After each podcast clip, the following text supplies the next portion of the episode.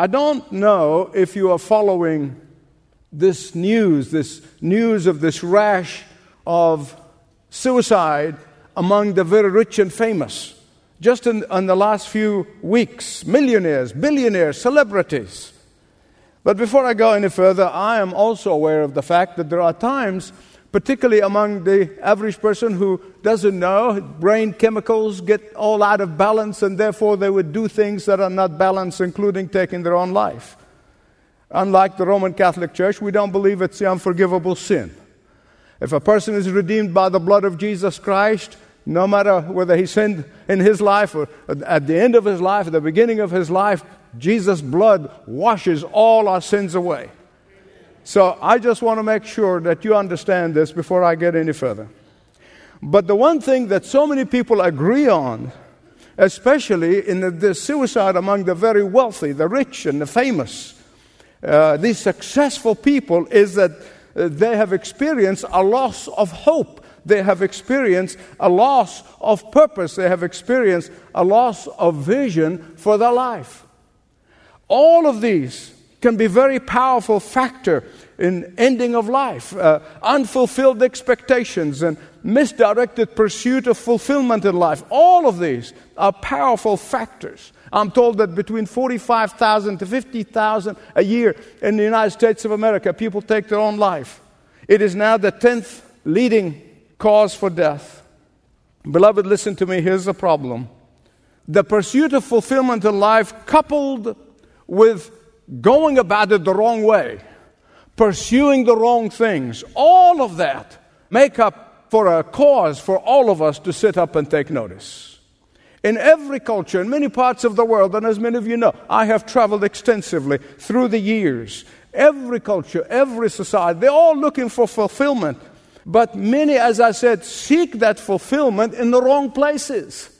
They pursue wrongly. They chase after it as if they're chasing after a mirage. It's not there. And that is why they'll never feel fulfilled, even if they're millionaires. In fact, it was Saint Augustine who said that our hearts are restless until they find a rest in where? In you. Now, back in the days when I used to travel to Asia a great deal, and I think back then my wife would have said a great, great deal. I have found people, particularly in India, all over Asia, they are pursuing happiness. They're pursuing fulfillment. They um, are looking for it in Eastern mysticism. They're looking for it in finding some guru in which he's going to help them find themselves. And I found also that there were people there in Asia, the so-called gurus, who are really happy to release them from their money. Well, all of these breathless endeavors, all of these useless endeavors, kind of remind me of the story of the old-timer who went to a hardware store looking for a new saw. Remember, he's an old-timer. And so a salesman pulls up one of those electric chainsaws off the shelf. He said, "This is one of our newest models. It can cut ten cords of wood in a day." All the next day, the old-timer returned to the hardware store looking absolutely uh, frazzled, exhausted, and sweating. And, and he said to the salesman, he said, "Something must be wrong with this saw. I worked as hard as I've ever worked, and I couldn't cut even three cords of wood when I normally cut four or five by my old saw." The salesman kind of looked puzzled, and he said, "You know what? I don't understand this. Come with me. Let's go in the back." And we go in the backyard. There's a pile of wood. And he said, "Let's try it." And he pulled the cord. And the chainsaw went vroom. And the old-timer jumped back. He said, "What's that noise?" He's been trying to use a chainsaw the way he used his old saw. Frustrated. Helpless. Today I want to show you from the life of the Apostle Paul that when we pursue your God-given dream, and let me assure you, God has a dream for every one of you. God has a vision for every one of you. But when you pursue that God-given dream in your life, you're going to overcome obstacles. You're going to defeat any enemy. You're going to meet every challenge, and you're going to be victorious, even in the worst of your circumstances. Romans fifteen, fourteen to thirty-three. He shows us in those few words the power of vision for life. He shows us uh, how to have joy in fulfilling God's purpose for your life. He shows us the motivation which can only help us not just persevere, but thrive in life, regardless of the circumstances. First of all, Paul shows us here that it is the pursuit of that dream. It is the pursuit of that vision. It is the pursuit of God's purpose for your life. It's going to be, first of all, self-sacrificing. Secondly, it's going to be God-glorifying. Thirdly, it's going to be forever dreaming. You never stop dreaming. And finally, constantly kneeling. In verses fifteen and sixteen, you can see that for true fulfillment in life, you're going to have to have self-sacrificing. Secondly, verses seventeen and nineteen, it has to be God-glorifying. Verses twenty to twenty-one, forever dreaming. And finally, verses thirty to thirty-three, constantly kneeling. Let's look them in the details now, okay? Self-sacrificing is a true, true, true secret for fulfillment. Some of you already said, what are you talking about? I mean, everything I learned in school, everything I hear in the media, everything I see in the movies, everything in our culture says that fulfillment is get it all and grab it all and keep it all. That's exactly the problems. The reason we have problems in our culture is that we're going right against the Word of God. In the New Testament, every believer in Jesus Christ is a priest. You don't need to go to a priest for confession. Because every man and woman, boy and girl who surrendered their life to Jesus Christ, the New Testament said, you are a priest. Can I get an amen? Amen. Question. What was the greatest joy in the fulfillment of a life an Old Testament priest? Offering sacrifices to God, right? Today, we don't offer lambs or grains or stuff like that. No, no, no, no. In the New Testament, we, all the priests, are offering themselves to God. Amen? And because every believer is a priest in the New Testament, therefore, every believer in Jesus Christ has a sacred call on his and her life. And now, whether you're a shopkeeper or a doctor or a preacher or whatever your vocation may be, you have a sacred call. Can I get an amen? Whatever your vocation is, God is calling you to offer sacrifices to Him on a daily basis. Not just once a year or on certain occasions, every day. Hear me out, please. Scientists tell us that the way we perceive ourselves is going to impact and determine the way we live. When I perceive myself as a member of the royal family, I'm going to behave like it. If you perceive yourself as a child of the living God who's going to inherit the entire universe with Jesus, you're going to live like it.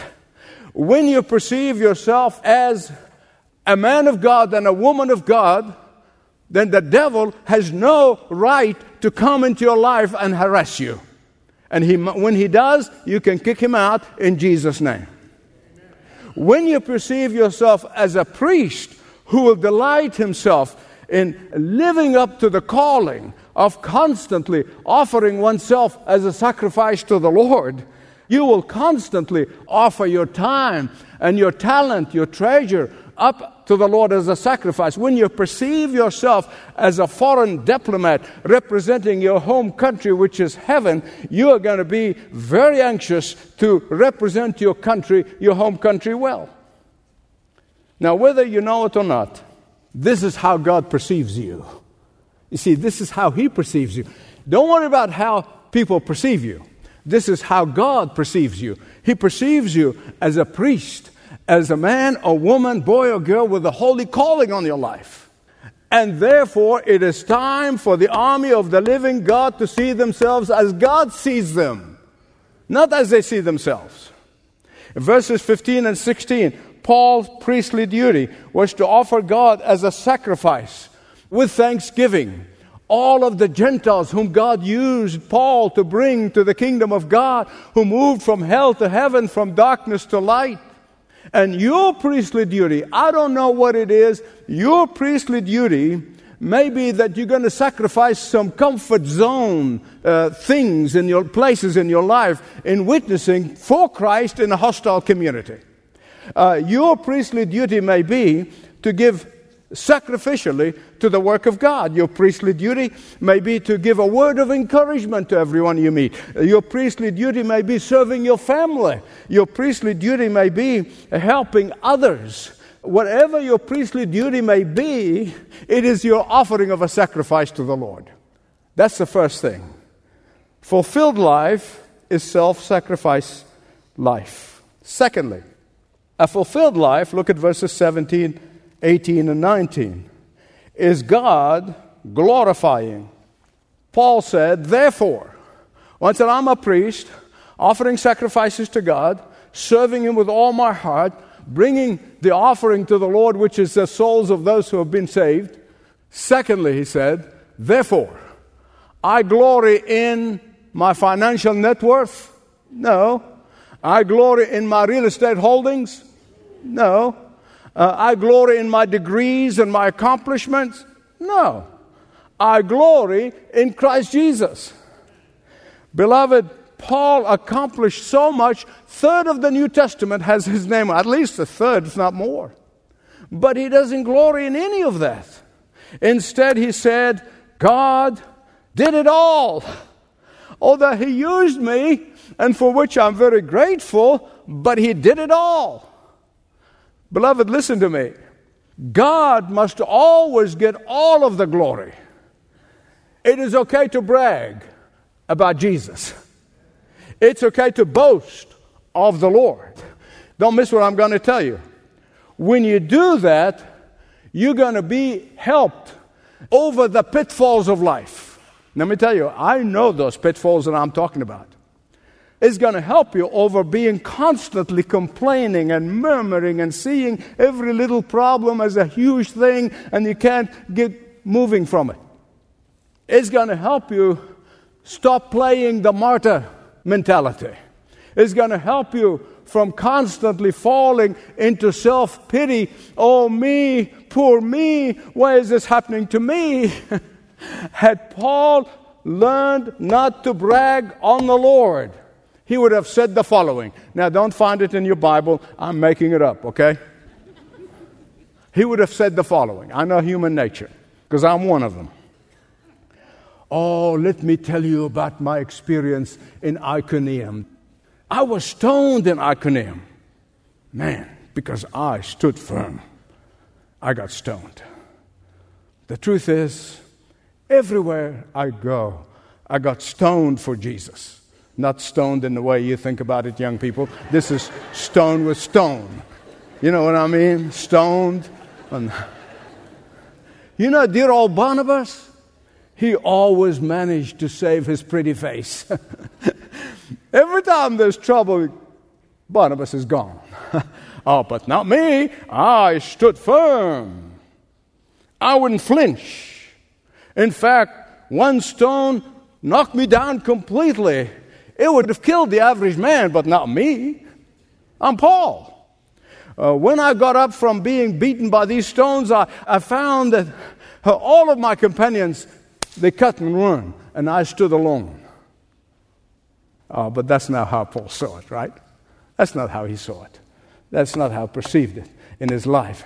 He gave God all. How many? All. Of the glory. He gave God all. How many? All. All of the credit. In Galatians chapter six, verse fourteen, he said, may I never boast except in the cross of the Lord Jesus Christ. And here in Romans, he said, To be sure, to be sure, God accomplished a great deal through me, but only through His power that He gave me in order for signs and wonders and miracles to take place. To be sure, it's the Holy Spirit who accomplished His purpose in my life, But it's only His power that enabled me to do this. Beloved, listen to me. I know today's many a preacher, they brag about all sorts of things. Some brag about the power of their positive thinking. God bless them. Uh, some brag about their communication skills. There are some who brag about the fact that they have power in the tongue. Whatever they say, it happens. We need to get back on the mourner's bench and cry to God instead of bragging about all of our abilities. I was thinking about the bragging, and I have met many friends through the years who just great braggadocious. I really do. I remember a friend of mine thirty-five years ago told me this story that's from his mouth directly. Uh, he was kind of half-time motivational speaker, half-time semi-pro golfer. I use the word semi in a very kind of uh, advisory way. He's a semi-pro golfer. So he was speaking to a group of retirees in Florida, and he was bragging about his golf scores. I mean, he was bragging, and he was bragging. He would tell story after story about his golf score. Well, you know, if it wasn't for this or that, the other thing, I would have been one of the top pros in the country. At the end of his speech, a blind man walked up to him. He said, all right, I heard what you said. How about play a game of golf with me? And my friend, literally, his, his jaw dropped. I mean, he looked at the man, and he said, oh, no, that's okay. And the man wouldn't let him go. He tried to change the subject. Man wouldn't let him change it. He tried to get away, and man grabbed him. no, no, no. Play a game of golf with me. Finally, my friend said, okay, what time do you want to tee off? He said, five minutes after midnight tonight. That cured him. He stopped bragging. For a fulfilled life, it has to be self-sacrificing. For a fulfilled life, it has to be God glorifying. Thirdly, verses twenty to twenty-nine is forever dreaming. Listen to me. God has a dream for you. God has a vision for you. And if you don't know what it is, you better stay on your knees until He gives it to you. Because He does have one for you, for each one of you. And you say, well, no, no, no, He gives this to the big preachers and the, and, and the other. No, no, no. He has one for each one of you. You are His child. If you're His child, He has a dream for you. And the moment you stop dreaming for God, you have died before dying. I want you to imagine with me, just for a minute. There's a pilot flying an airliner from Atlanta, Georgia to New York. And this particular pilot, when he gets up to thirty thousand feet, uh, he decides in his mind, I guess, and he's going to show the passengers a good time. He's going to show them some sights from the air. And so he takes the P A system and announces, he said, we are going to see some magnificent sights instead of landing on time. You ask, well, how long is it going to take? Well, I don't know. Really? What are you going to do when you run out of gas? We'll land. Where? Well, I don't know. Nearest airport, I guess. What would be your final destination? I don't know. I want you to imagine the nightmare that that flight is. But, beloved, listen to me. The truth is, there are so many people who live their life that way, just like that pilot. They don't know where they're going. They don't care where they're going. And they don't know when they get there. They just drift in life. I pray to God not a soul that listening to me, whether around the world or here in this place, would be in that boat. They go here, there, and everywhere, but in reality, they're going nowhere fast. I want you to contrast this with the Apostle Paul. He had a clear vision. He had a dream. He had a goal. God-given dream, God-given vision, God-given goal to accomplish in his life. What was it? To preach the gospel where it's never been preached. That's the big goal. Verse twenty-four. His ultimate destination is Spain. You say, why Spain? Because back then, Spain was thought of as the edge of the world. That was it. In order to fulfill this vision, this dream that God gave him, He said, I will first take the offerings from the Gentile churches to take it to the Jewish church in Jerusalem because they're in desperate need. And it's a sacrament of thanking the Jewish believers for giving us Jesus and redemption. And so he said, I'll take that offering from the Macedonians and the Corinthians, all the other churches, and I'm going to take it to Jerusalem. And then I'm going to buy a ticket. That's not in your Bible. But I'm going to go in the, on a trip and go to Rome. And we can fellowship together, and then you give me some financial help and help me along the way to Spain. That's the goal. That's the dream. That's the vision. I want you to listen carefully, because some of you are going to say, well, wait a minute, what happened? Well, from the book of Acts, you find out things did not work out that way. It was not exactly the way he anticipated for the dream to be fulfilled. But it doesn't matter. I know in my own life, at the age of eighteen, God literally, audibly said that I'll be in the United States, and from there I'll take the gospel to the ends of the world. I knew nothing. I didn't know how to go about this. I thought, first of all, I thought maybe just a voice, but I knew it was God. Here I am. But I didn't come here right away. Two years later, I found myself in Australia, as far away from America as you can get. It was a wonderful detour. It was a fantastic detour. I met my wife there. Had three of our four children there. God gave me a ministry. I went to seminary there. It was a de- not quite exactly what I thought, what God has in mind, that I was going to come here. But forty years ago, I was. God kept His promise, brought me here. Same thing has happened here with Paul. He knew that God was calling him to go to Rome, and from Rome he's going to go to Spain, but it didn't happen that way. Instead of buying a ticket and going on a voyage, he ended up being the guest of the government, a prisoner. Because when he went to take the money to Jerusalem, some rowdy bunch of non-believers turned against him and they wanted to kill him. And then when he stood before the king, he said, I appeal my case to Caesar. And the king said, to Caesar you shall go. So he ends up in Rome as a prisoner, not as a passenger. And even so, as a prisoner, the ship got wrecked, where he f- was floating on the driftwood in the Mediterranean for days on end. And then when they landed, he had a, a snake that bit him, a venomous snake. That literally the people there, the local people, thought he's dead. But God saved him through it all and took him to Rome. He arrived in Rome. Question.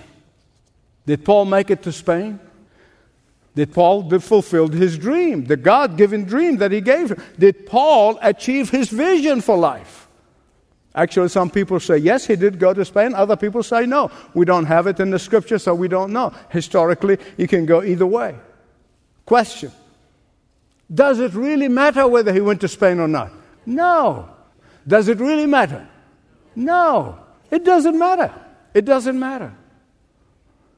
When God gives you a vision for life, and He has a vision for every one of you, when God gives you a dream and a purpose for living, when God directs you and says, this is the way I want you to go, accomplishing your dream is not the issue.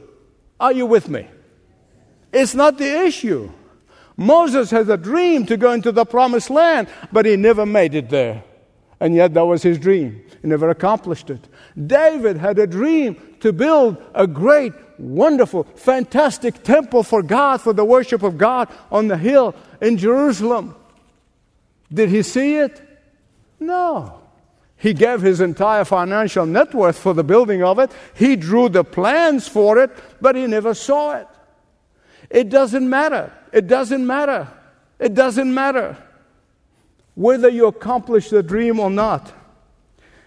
You and I must understand things from God's perspective. We get into trouble when we keep it from our perspective. I do this all the time. I'm, I fail miserably, trust me.